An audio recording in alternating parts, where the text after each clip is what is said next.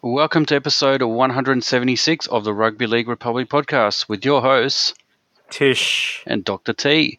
In this episode of the podcast, we discuss the return of Anthony Griffin, the departure of Benji, Adelaide to host the first Origin game in 2020, and much, much more.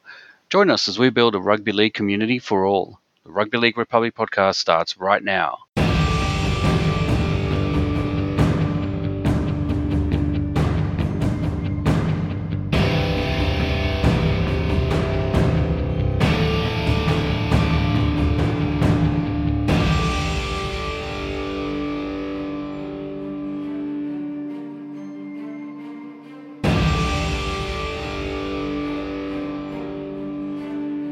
All right, welcome to episode 176 of the Rugby League Republic podcast, where we aim to bring you the everyday fan's perspective on the greatest game of all, Rugby League. This is Rugby League for the people. I'm your co host, Dr. T. Joining me is Tish. Tish, how are you going this week? Dr. T, I'm doing well. Um, good to be back. Uh, good to be uh, talking about the NRL again. But you know what? Uh, it's uh, only two rounds to go. An announcement state of origin is happening. Um, you know, it's like just uh, just when you thought that rugby league it's about to wind up for the season, um, you know, it sort of picks up again, and uh, you know, a lot to talk about in the world of rugby league. So I'm excited. How about yourself, there, Doctor T?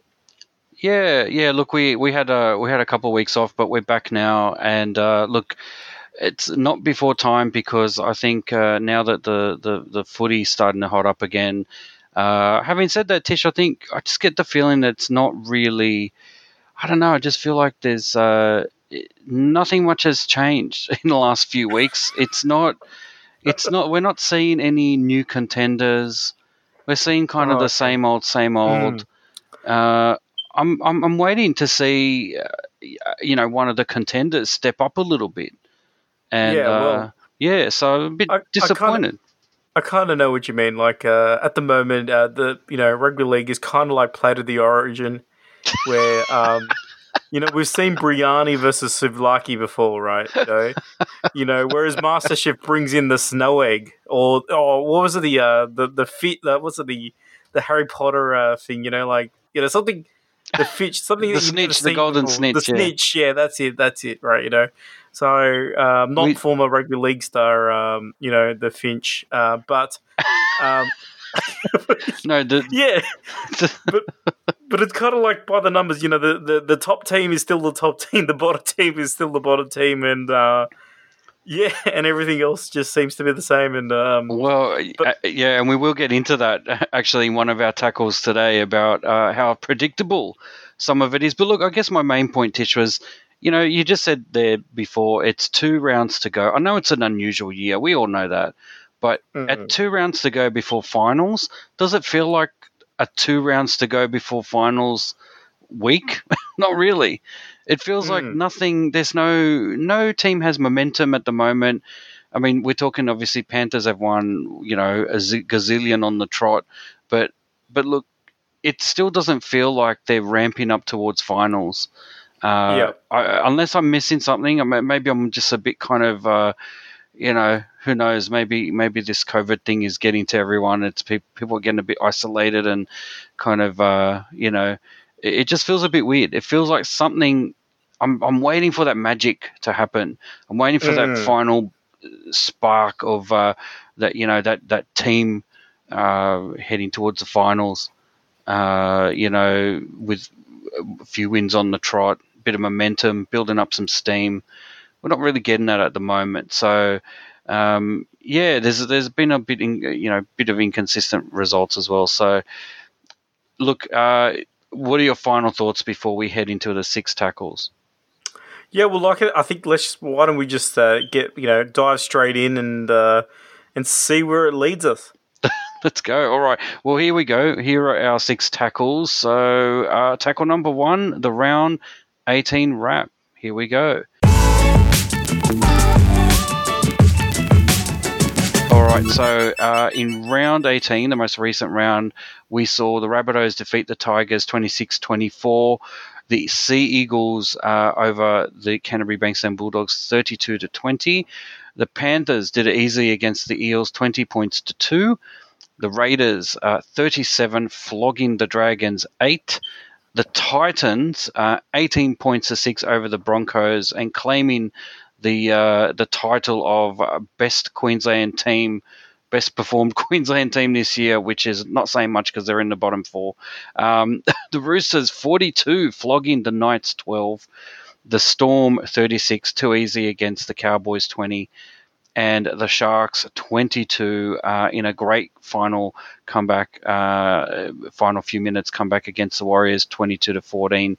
Uh, that's the round 18 scores. Tish, what were the highlights for you? What, what are the, the main points you want to highlight uh, uh, in round 18?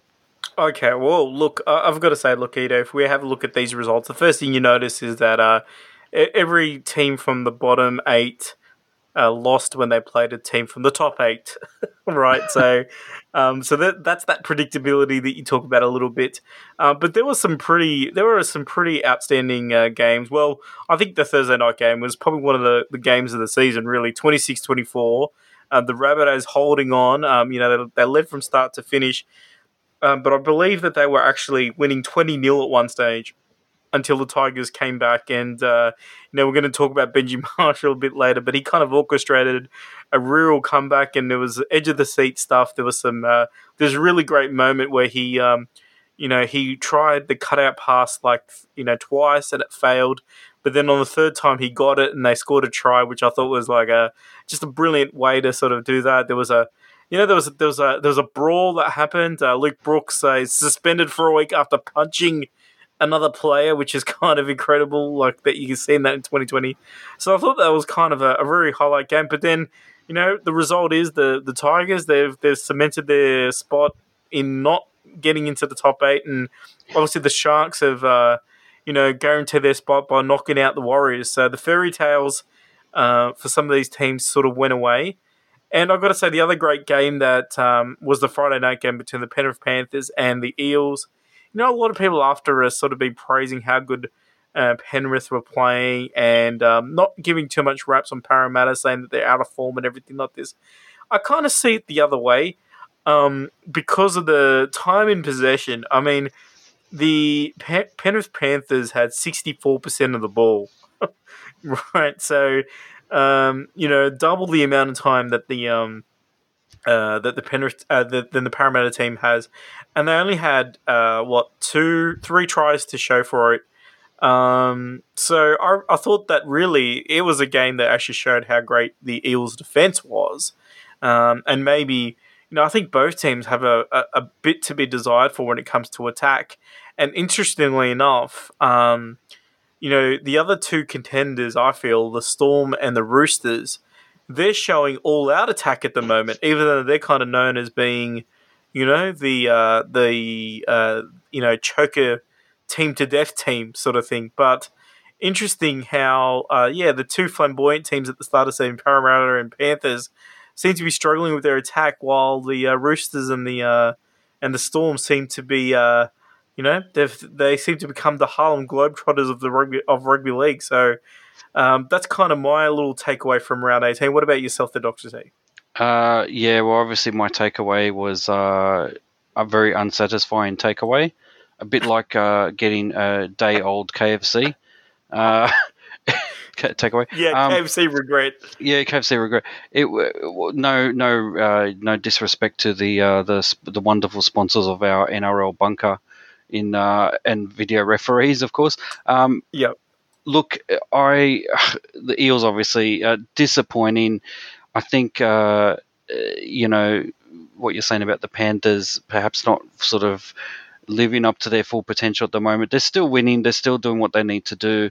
Uh, I think you know the Eels just are showing that they're out of ideas at the moment.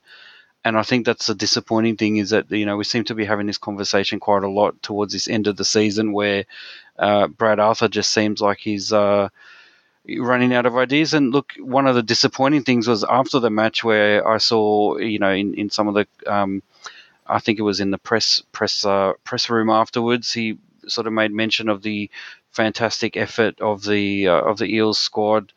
Uh, you know, and wasn't to be that kind of thing. And I thought that was um, look, no one, no one questions effort. You know, the kids, the, the boys uh, always uh, go out there and give their give their all.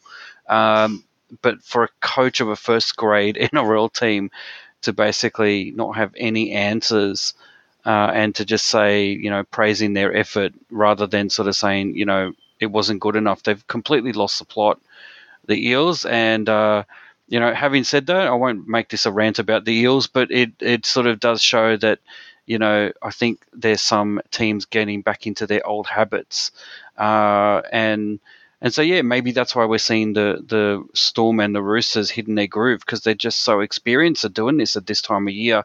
You know, even though it's been a weird season, they kind of know finals are coming up. Let's uh, start the momentum now, and that's why they're kind of uh, unleashing a little bit at the moment, which is great to see.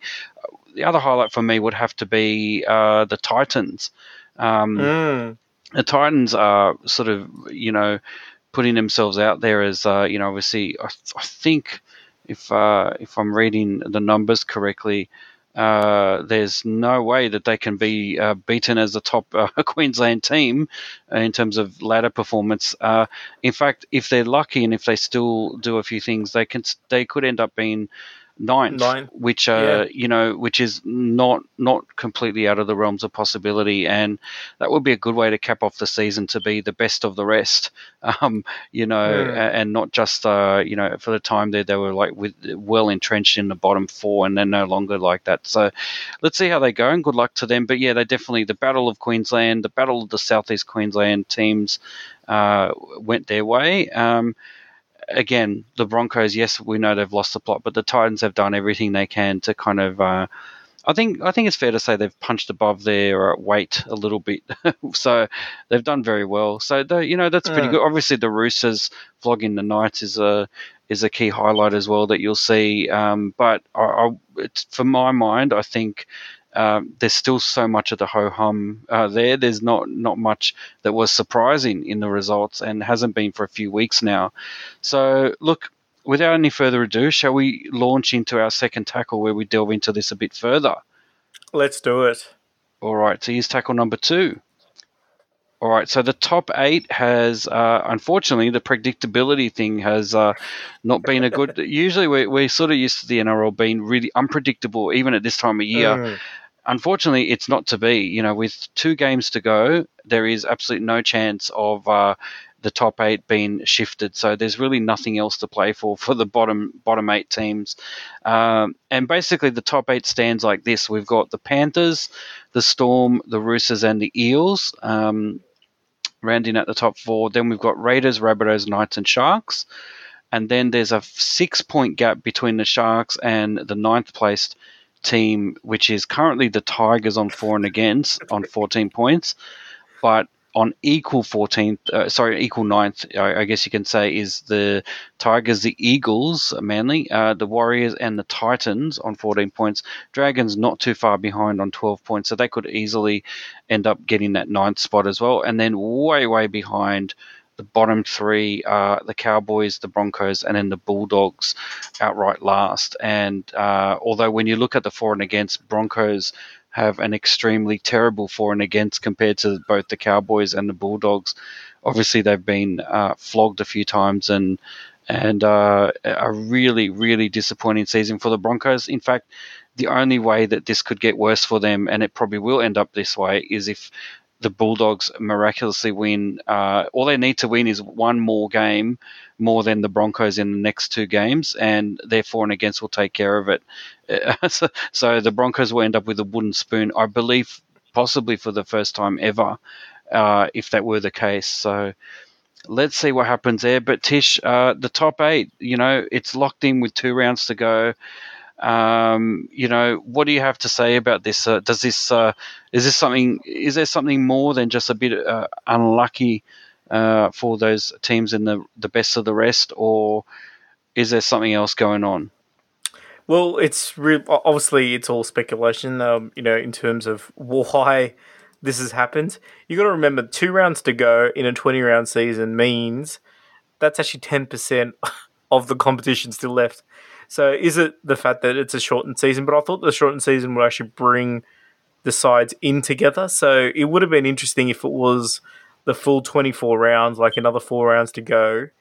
Um, you know, would we still be in this situation? We, we you know, it's it's arguable to say we probably would. I think the rule changes have really highlighted a couple of sort of deficiencies a couple of teams had in the roster, and and probably the second referee too as well, because you know, as soon as the game has sped up, all of a sudden you could see some teams playing a lot differently than others. Um, I think the other big impact is the lack of a, a mid-season break like a state of origin or buys and things like that, where I think a lot of these teams that may not have the rosters as some of the other teams can pull a few upsets here and there and, and sort of build momentum um, by by getting a couple of big scalps, um, you know, when they're a bit weak, and that kind of you know adds to the unpredictability. Um, we didn't have that this year because State of Origin is going to be at the end of the season. So all of a sudden, I felt like the teams that are sort of, you know, um, at the bottom end of the ladder at the moment, they they probably didn't have that opportunity to try and, you know, get those, you know, a few upset wins here or there. Um, you know, it's really interesting the way that the ladder is working at the moment because pretty much all the teams that have a positive for and against are in the top eight, and all the teams that have a negative for and against are in the uh, are in the bottom eight. It's it kind of shows that there is a real difference between teams eight and uh, and the rest. Um, so it, it definitely feels like a two tiered competition, unfortunately. And I think within the top eight, I think there's another little problem there as well. Is that you know you, you think the Sharks and the Knights I don't really see them doing much damage to the rest of the teams. I think the Rabbitohs, um, without Latrell Mitchell, can't win it either. Um, and then from you know probably from one to five is probably the the title contenders. Um, but again, you know the Raiders they've kind of lost a few key players throughout the year as well. Um, are they going to be able to beat some of you know the Panthers, the Storm, and the Roosters? It's a bit hard to say. So um, and even the you know the Eels have kind of dropped off a little bit in form. Everybody's sort of saying that at the moment, um, but they have a couple of players that are injured as well. So um, it's going to be interesting, you know, when Dylan Ra- Brown and uh, Reed Mahoney uh, in particular come back, and how that uh, side will be different um, with at least those two players sort of coming back into the into the lineup. Whereas, um, you know, a team like the Panthers who are riding high on um, you know, you know, uh, at the top of the ladder. Uh, they've only got three players out, um, and one of them is Charlie Staines, who is a what eighteen year old kid who's played one game. So, um, you know, it's kind of uh, that's the other rule. But you can see how injuries, uh, you know, play a huge part in team performance. You know, the Knights have got several players out. You know, Blake Green's out, and you know, Jayden Brailey's out. Connor Watson is out. It's kind kind of a lot of players in that lineup, and they're not doing that well. Obviously, you know James Roberts and Latrell Mitchell, and you know um, they're all sort of out for for the Rabbitohs. It kind of affects their form and stuff like this. And uh, yeah, it's, it's, just it's just the way it sort of seems to be. It's, it's like injuries and time in possession is so critical now, and um, I think this is kind of like the uh, unexpected consequences of the six again rule um, because it just meant that possession has become the name of the game. If you hold the ball, you win the game, and it's kind of coming back into that whole um, St George era of the unlimited tackles, you, where you basically try to keep the ball for as long as you can, and even if you're not scoring, you're you know you're tiring the other team out. And I think I think I think there's got to be a bit of a, a reversal back into a bit more unpredictability into the game, and I think that that's probably something that the league needs to look at towards the end of the season. All right.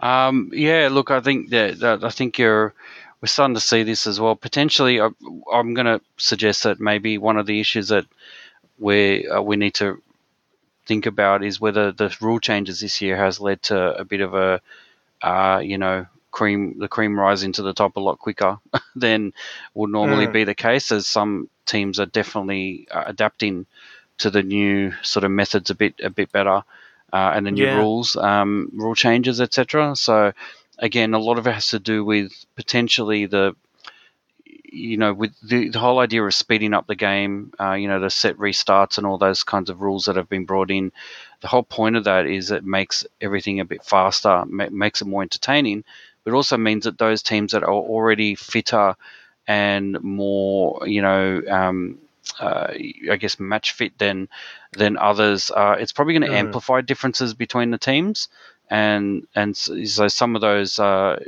yeah, so some of those other teams are going to be found out. Yeah. So, I'm not necessarily suggesting those that are in the bottom eight aren't as fit, you know, necessarily than the others. But I think I think what you'll see is that the the the teams that have had success over the last few years are still up there in the top eight. you know, no no real surprises there. There's been no yeah. no um, equalizer in terms of you know uh, injuries or things like that. And that's another interesting thing. The injuries haven't really played a part, despite mm. all the issues that have happened uh, in the world at large. Um, you know, generally speaking, it's it's kind of a miracle that that the the, the whole competition uh, basically was brought back um, after a, a, bit of an extended period off. But uh, you know, there's been some good quality football, and I think, uh, yeah, uh, the issue you raise about there being a kind of a second tier, you know.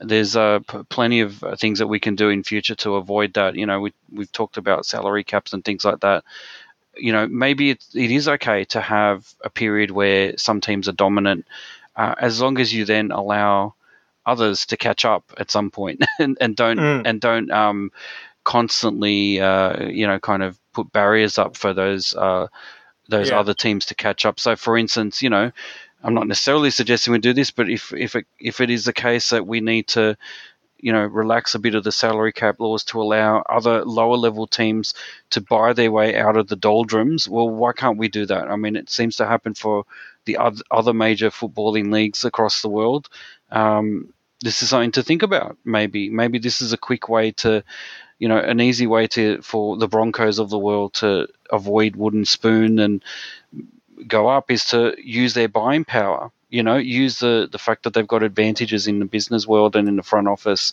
and buy yeah. their way out of um, out of the wooden spoon area. So you know, that's another thing to think about. So yeah, yeah. um, interesting. Uh, some predictability with uh, with that top eight being locked in, but definitely a lot to think about about what this means in the long run. Uh, a bit disappointing because we kind of would have thought, yeah, we, we like those uh, NRL kind of uh, seasons to go down to the wire. And look, maybe Tish, we've been sport for choice in the past. Maybe this year we just have to let go of these expectations that the NRL will be, uh, you know, predictably unpredictable. What do you think? Yeah.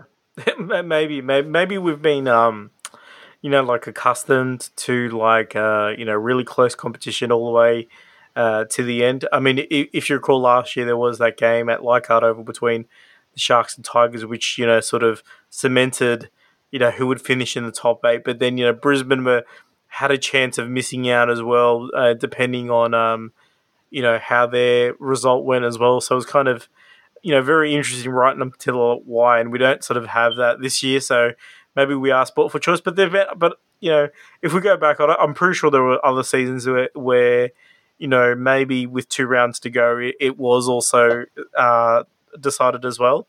Um, you know, it's not the same top eight as last year as well. I think we should also mention that as well. So, you know, we've had the uh, you know the Sea Eagles, um, you know, sort of fall away this year. Uh, you mm. know, sort of they can't make. And obviously the Broncos, they've they've fallen really, really quite tremendously bad.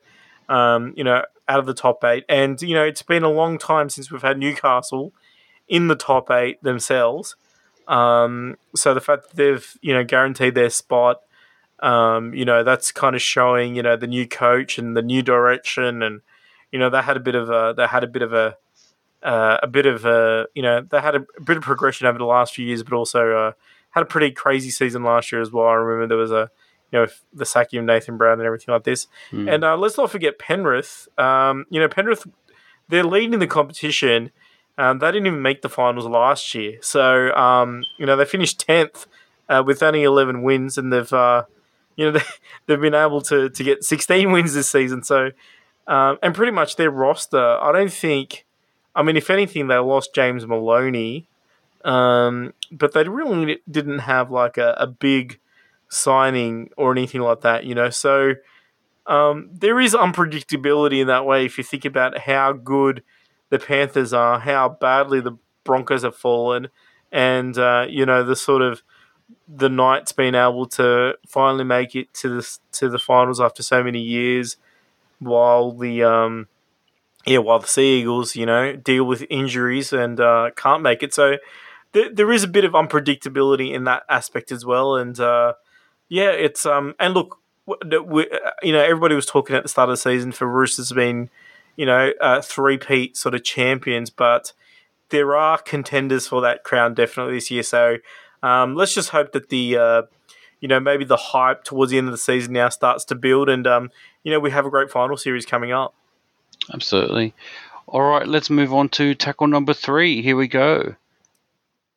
All right, so uh, Griffin, the new magic dragon. Tish, what is this about? I'm guessing it's about Anthony Griffin. That's that is right. So, seemingly out of nowhere, um, you know, Anthony Griffin, the former coach of the Penrith Panthers, and uh, as well as a, a, former Brisbane coach as well, he is sensationally, in my in my eyes, sensationally come from nowhere to become uh, appointed as the St George Illawarra coach, replacing um, Mary McGregor for the 2021 season. Um, you know, there was, you know, the club had indicated earlier that interim coach Dean uh, Young would be the person taking over. Um, you know, because he's done some good things as the interim coach, but um, you know, uh, but they've said that he probably will keep his job. But uh, Anthony Griffin coming out of the work to to, to win it out. Um, a very interesting media battle has sort of occurred where you've had the News Limited sort of side of the media support the appointment of Griffin, um, sort of saying, you know, he's got a 55% record. You know, he's only missed one final series, um, you know, uh, since he's ever, since he's taken over. You know, he led the Brisbane Broncos, um, you know, in a in a very rough period uh, because it was just when they lost.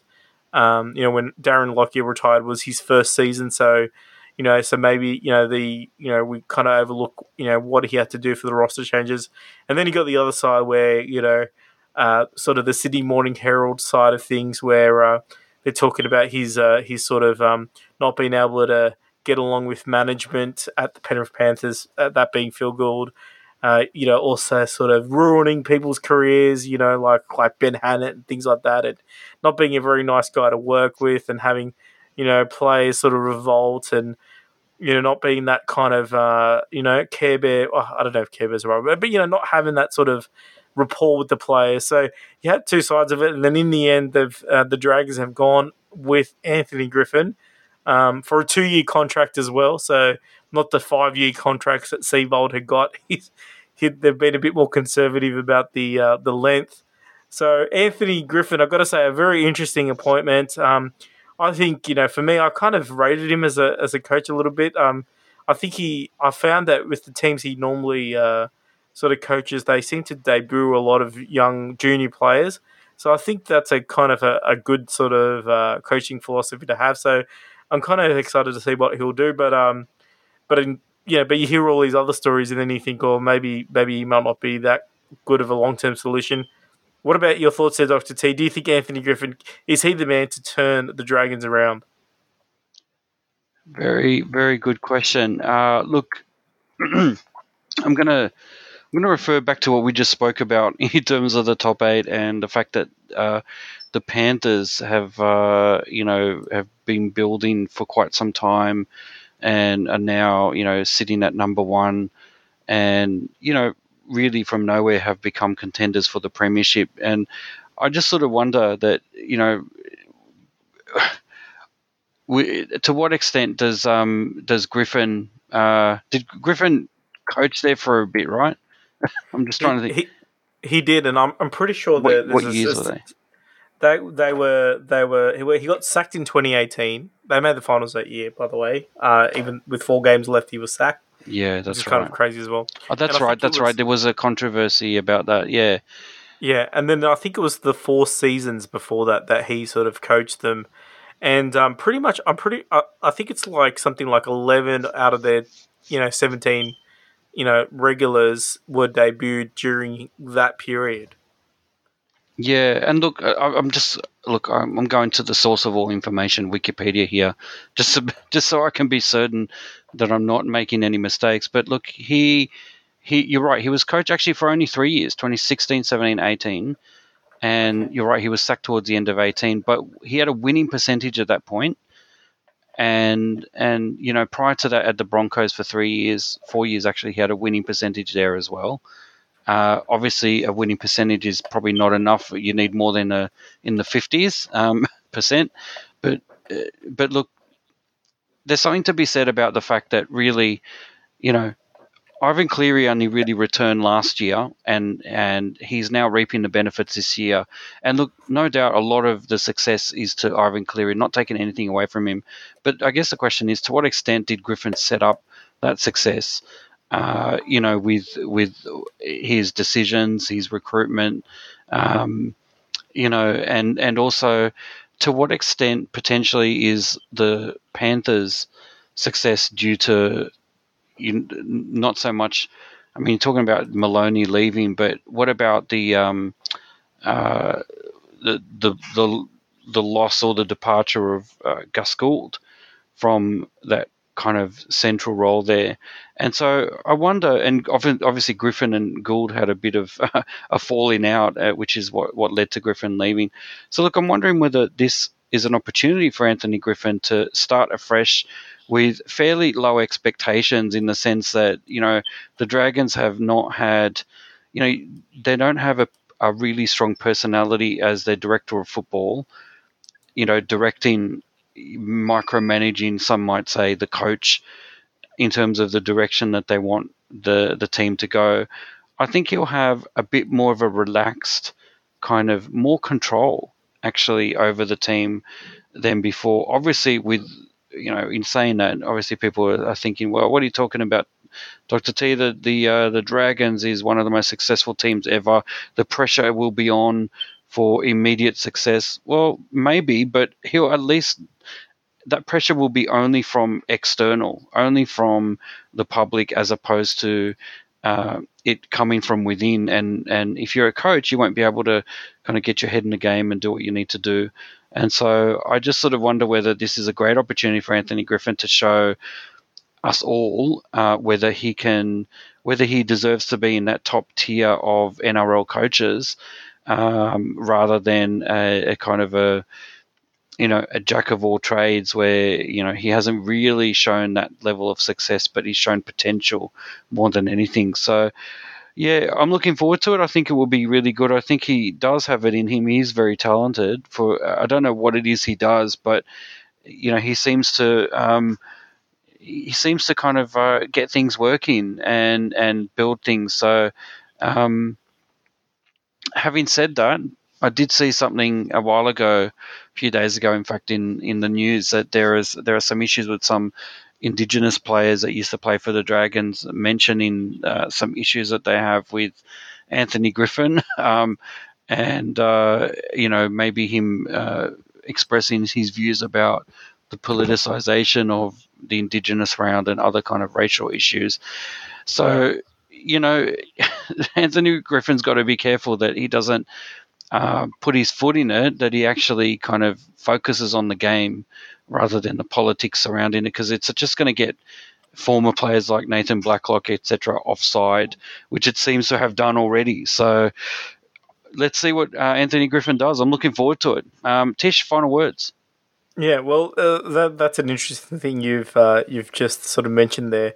Kind of interesting that also that in the same sort of headlines that is around Anthony Griffin at the moment, um, that's a, that's from the Sydney Morning Herald, by the way. But on Channel Nine is, um, you know, Anthony Griffin uh, eyes out Josh McGuire, who is, I believe, Aboriginal, um, uh, or has got some sort of, or has yeah. represented the Aboriginal uh, as before. So, yeah, he's a very he's a very polarizing figure there a little bit. so, um, yeah, but as you said, it's kind of like a fresh start. You know, you kind of kind of saw this a lot in the '80s um, when it came to you know um, you know, sort of action movies.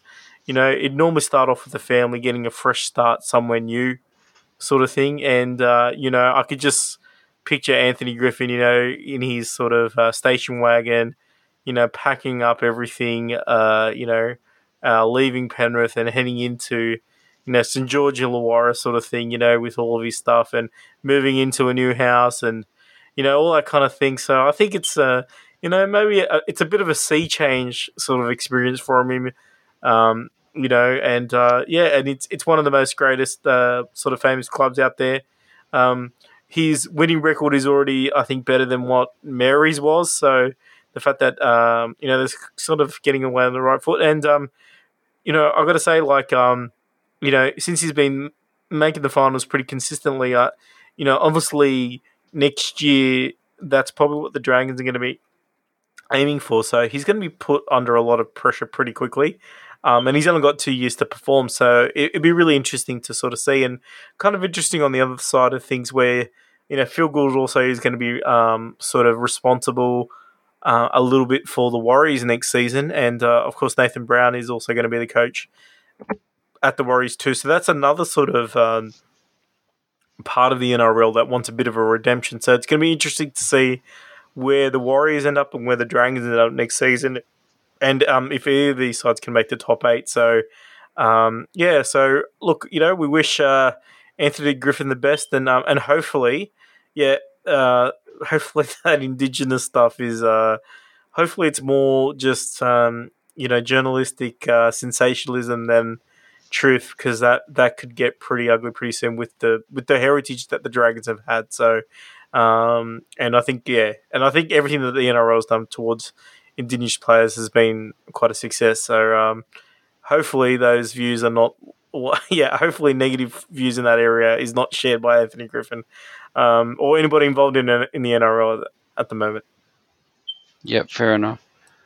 All right, uh, let's move on to tackle number four. All right, Benji Marshall loses out in West Tigers Moneyball. Tish, take us through this news. Well, look, uh, kind of another sad era uh, for West Tigers fans. Um, pretty outraged at the moment, I've got to say. But uh, once again, we've treated one of our uh, one of our absolute you know greatest players of all time, probably you know could say arguably the greatest West Tiger of all time, Benji Marshall. But the club has said that they won't be renewing his contract for 2021, and um, you know this is this has really upset myself as a fan, but it's upset quite a lot of fans out there. So we've actually started an online online petition.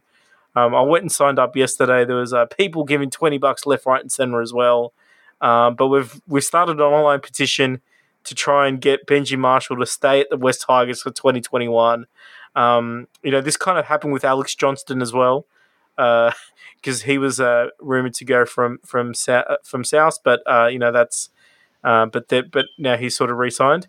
So already over 1,500 signatures have uh, have been signed for getting Benji to stay at the Tigers.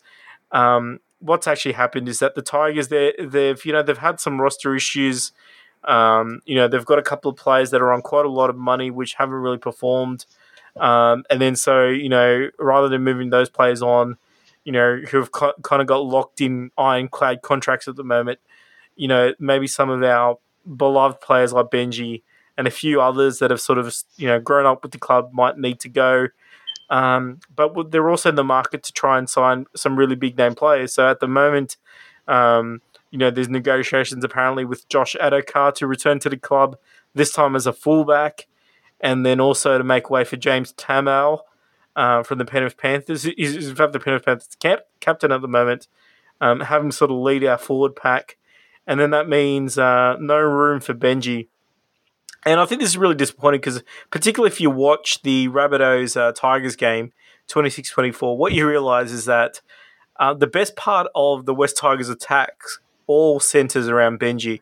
And as an attacking weapon, there is none like him. Um, and I think he's probably the best attacking player in the in, in the NRL at the moment. I know a lot of people have got Keary and uh, Moses and you know quite a lot of really great players, but um, the way Benji's able to just uh, you know manufacture ideas and and um, you know he's you know he sort of thinks in in different in a way completely different to everybody else and you can kind of see that when he plays it'd be really disappointing if if we don't get that attack um, out there now i know his problem is defense because obviously uh, he's probably uh, one of the biggest leaks in our defense as well. Mhm. Um, but look, I think the attack is enough to sort of keep him at the club, surely. And uh, the other thing that I've actually heard, this was sort of reported by Danny Weidler, but he actually said that, um, you know, in the player polls that he's had with uh, with NRL players, over I think it was like over sixty five percent of them have named Benji Marshall as their inspiration as a kid to play rugby league, uh, to the point where um, he's he's actually out uh, sort of um, you know sort of ranks higher than Cameron Smith and you know Laurie Daley, Mal Meninga, and you know uh, what's uh, Darren Lockyer and so forth. You know, kids. You know, a lot of the players that play in the NRL at the moment, their their idol growing up was Benji, and you could kind of see the way that some players play, the way they sort of sidestep, the way they do the long passes left and right, the flick passes that we sort of see. Um, that all originated from Benji Marshall. So he's probably, you know, if you think about it like that, he's probably an immortal because he's changed the way the game is being played. So really tough to see him not being at the Tigers next year. And um, let's hope that uh, somehow we can turn it around. But uh, your thoughts there on Benji? Do you think Parramatta can sign Benji Marshall if the Tigers don't get him? There, Doctor T. Well, does does Benji want to play with Mitchell Moses? I mean, oh, yeah, that could be something. that could be something. That could be explosive. Maybe that's what they need at the Eels to kind of look. I guess the, the thing is this: aren't we sick and tired of hearing the same sort of stories where, you know, club legends are forced out, you know, for one season towards the end of their career because of financial issues? Again, this would never happen uh, if well, there's a couple of things. If we didn't have a salary cap, or we had uh, particular rules around people or, who are of either a strategic importance to a club or who are, you know, who have been there forever, quite frankly, you know, or who have, you know, that kind of thing. So if we had rules and exemptions around those players, then we wouldn't have this situation where we have a really sad and pathetic, you know, pre farewell, pre retirement farewell for Robbie Farah while he goes to play for another club for one year and then he has to have another full on retirement. You know, like it just doesn't make any sense. And so, really, if we want, and I think this, I'm going to call out to our, our, our mate PVL. Uh, who has Mm. already he, he's taken a bit of a bit of an approach of you know let's just make some uh, unilateral decisions about things and because they're in the interest of the game i would call to call out to peter V'landys that this is a uh, this is one of those situations where we need to really rethink what we're doing to the game. You know it's it's it's already a travesty that benji's had to go to other clubs and in he came back to the tigers. He didn't need to uh, he came back with the express purpose of having his final swan song with his uh, first ever NRL club. And here we are back in that same situation where we're not even affording him the dignity of retiring uh, with, with the club he wants to play for. So I just wonder whether, you know, especially when he's, and it's not even a question of whether he can handle it. Like he is definitely of first grade quality.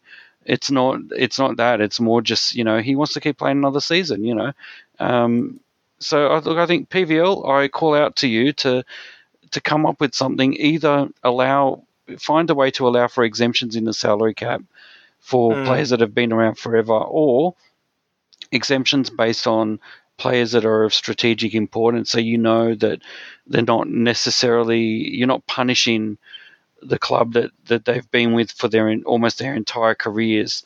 Um, you know, you're not punishing them financially or forcing them to make tough decisions. Um, yeah, I mean that's to me that is one of the the key things. Uh, is the salary cap has sort of forced this Mm. situation, uh, which is really really unfortunate. And again, if we're looking at the end result, the end result is, you know, kids out there f- like to follow their teams and uh, and their players, and they've got favorite players as well. And if you if you constantly see players changing clubs, it's very hard for to get that kind of loyalty from the fans. And I think uh, PVL needs to look into it and see if he can come up with an idea similar to mine or better that Yeah. that keeps players like Benji there in the club that uh, you know he wants to play for. ultimately. Yeah. Tish, uh, what are your final words on this? Yeah, well, I mean, I just sort of thought about this as you're talking about, you know, sort of the importance of a player like Benji Marshall at a club. You know, what you realise is that the, he's he's part of the playing roster, but in a way, he's kind of all a part of the coaching um, there as well. In that, you know, he's kind of an inspirational, you know, figure at the club to have people sort of around him. So I'm just wondering for you know for players that are sort of you know um, being sort of uh, club veterans, played all their footy, kind of known like he's, he's known for a West Tiger. I know he's played for the Bris- Bris- Brisbane Broncos and St George, but he's kind of known as as the West Tigers, and I think all the players you could tell look up to him. So if you've got a player like that in the situation, surely you could say, you know what, um, we actually just don't see you as a player. We also see you as a part of the, um, you know, as a part of the the coaching, you know, sort of set up at the West Tigers. So therefore, you know, we, we we sort of you know can give you a bit extra over the cap because that's what you're doing, and then you know you've got you've got players at other clubs that kind of fit that sort of mold as well, and it's best to try and keep them um, sort of there. Like you know, I'll give another example. After so many years of uh, of Newcastle's not making the top eight, uh, you know, at the end of the season, yeah, Aidan Guerra, he's he's he's actually been announcing his retirement too. Now, Aidan Guerra is another player that is probably a very inspirational figure around training. You know, the Knights are going to lose something next year by not having him around. Um, you know, and uh, not sort of training with the team and so forth. So, in a way, you know, all that hard work kind of comes to get a little bit undone when you sort of lose these players to uh, to clubs. Um, you know, think about the impact of veteran players that the Brisbane Broncos have lost over the years, and where are they sitting at the moment? You know, you could say the same thing about the Bulldogs as well, really.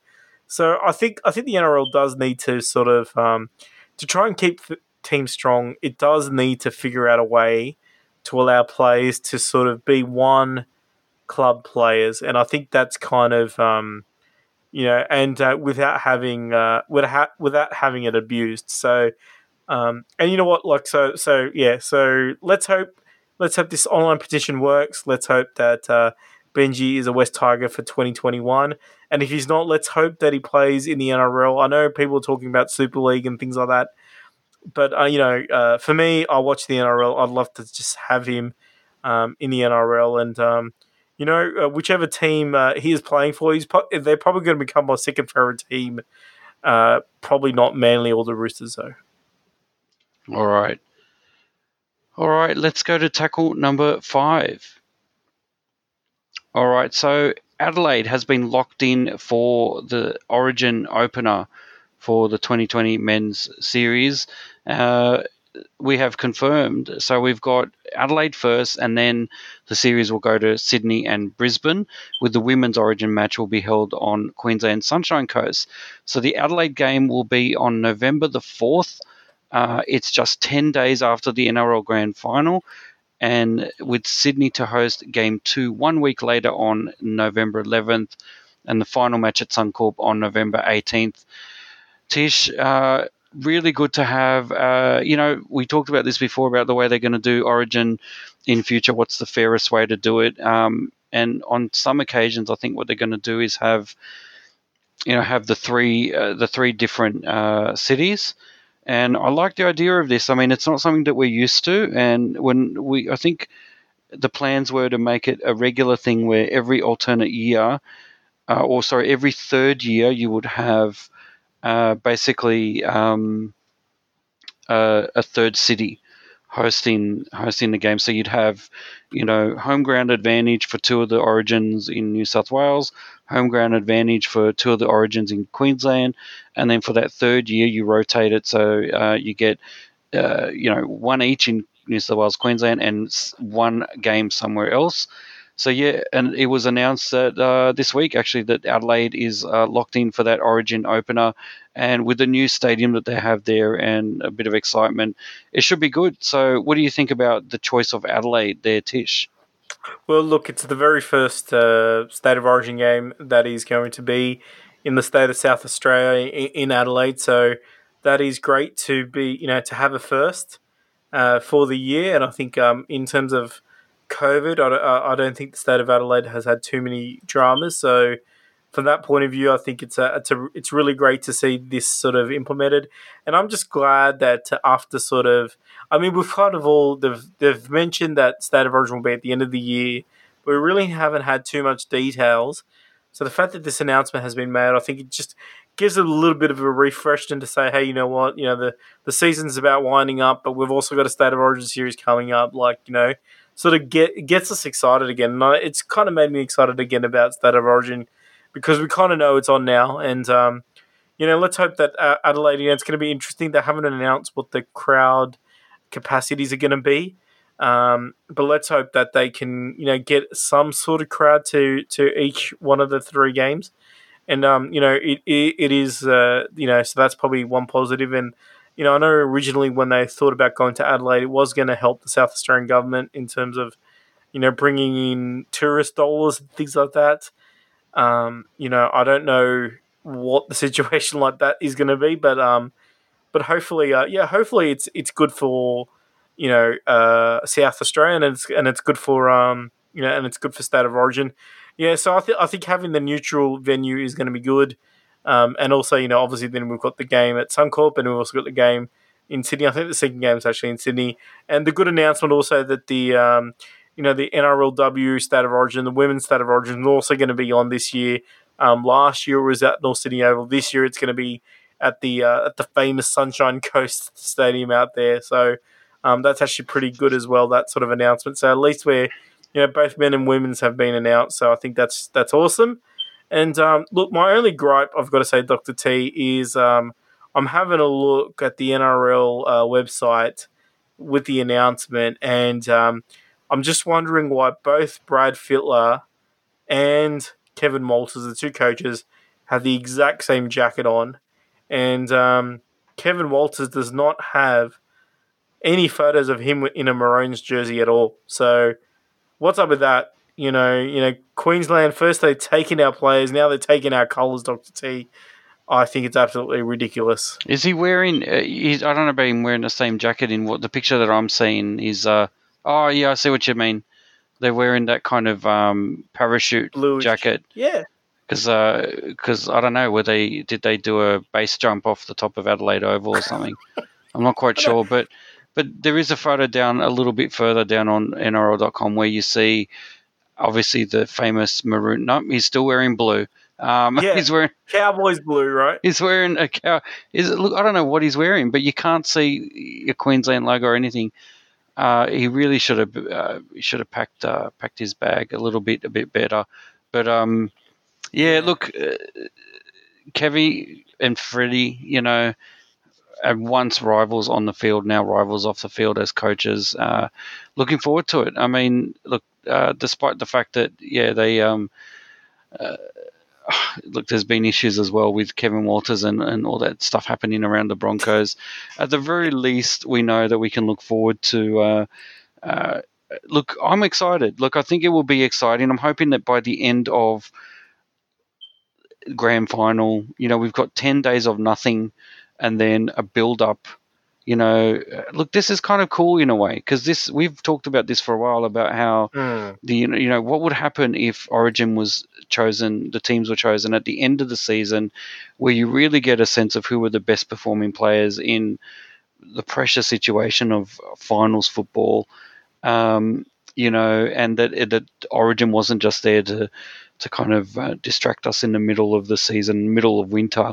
Um, in the dip in the sea, dip of enthusiasm in the season, in the middle of the season. But this is at the very end after you know, potentially, you know, people have kind of got over the, the, the grand final and, you know, your team wasn't mm. there and, you know, two teams that you don't really like were there, but it was a good final and all that kind of thing. And then, then you got to emotionally get yourself back up for an origin series. Now, we've seen in the past few years where the renaissance of international rugby league, which has happened almost immediately after the grand finals, um, you know, in over here and in the UK as well, um, has actually done wonders for the game. I mean, I guess people like the fact that the, there's a dedicated period of mm. a particular, you know, series. And I wonder, I don't know, Tish, but I will be looking very carefully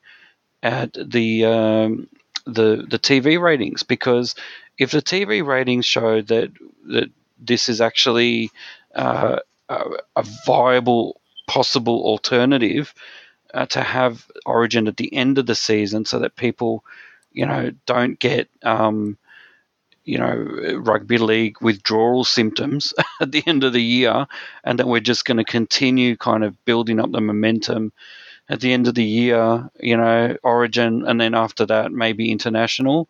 Um, people will get used to the idea of, you know, the NRL is the season and whatever, and you know, but at the end of it, it's not over. There's still some more uh, interesting games to be played, and in fact, it gets better and better after the grand final. And I think I wonder whether that psychologically will um, sit well with people. Uh, what do you think mm. about that, Tish? Yeah, it, it is interesting that they are talking about how, you know, this is a bit of an experiment depending on how the ratings how will be. And um, uh, I, I think that uh, I can't, I've heard Brad Fittler talk about this, and uh, he's also a big uh, supporter of international football. And I kind of feel like um, having the series uh, at the end of the season kind of stops you from having that international season there a little bit. So um, I've, I kind of want to keep it the way it is, um, so we could still be building up international football. Um, so I think that's kind of where I'm at, at, at with the, at the moment. But let's see how great these games are going to be. Like if they're really close games, if they're really high quality, um, you know, it's kind of at the end of the season. You don't have to worry about club football. They're going to be back to back to back as well. So it's um, you know, it's not going to be like the the sort of the the more longer sort of cycle. It's going to be shorter cycles as well. So that's going to be interesting as well, how that's going to all play out. And I've got to say, because uh, I've got to call it out right now, obviously with the Brisbane teams or Queensland teams at the moment not featuring in the top eight, I think a lot of New South Welshmen are probably thinking, ah, you know, we're going to have the, you know, we're going to have the wood over them this year. But that's the time to be completely aware of Queensland. It, I feel like it's one of these seasons where um, we might be overlooking, you know, when those teams sort of combine their players, how good of a, a roster Queensland is actually going to have this season. And um, yeah, let's just hope that New South Wales prepares properly for this because um, I think it's also got the uh, ingredients for the, you know, the infamous Queensland comebacks and things like that. So, uh, but look, I'm excited. Let's see how the ratings go. It's, uh, you know, I think um, because of COVID, there's been other sporting events that have sort of been um, sort of put aside a little bit, I think. And, uh, you know, there's like the Melbourne Cup is going to be sort of around that time as well. I think Bathurst is also around that time as well. So it's going to be really interesting to see how it all plays out. But, um, you know, State of Origin is the highest rated show, um, sporting show in Australia every single year. And um, I think it's going to continue to do that. But let's let's just see how big it can actually get at the end of the season. All right. Final tackle. Uh, we are going into the round 19 tips. So, Tish, uh, well, let's let's launch right into it. Rabbitohs versus Bulldogs. Um, I'm tipping the Rabbitohs. Um, yeah, I'm tipping uh, the Rabbitohs too. All right, uh, Cowboys versus Panthers. Uh, uh, I think it's a, an extended training run for the Panthers, so the Panthers might. All right. Eels versus Broncos. okay. Um, well, um, I think Brisbane will have a good game and only lose by 40, so I'm tipping the uh, Eels. Me too. Uh, interesting. Sea Eagles versus Titans. I'm going to tip a bit of an upset. I'm going to tip the Titans. Yeah, battle for tier two. I'm going to tip the Sea Eagles.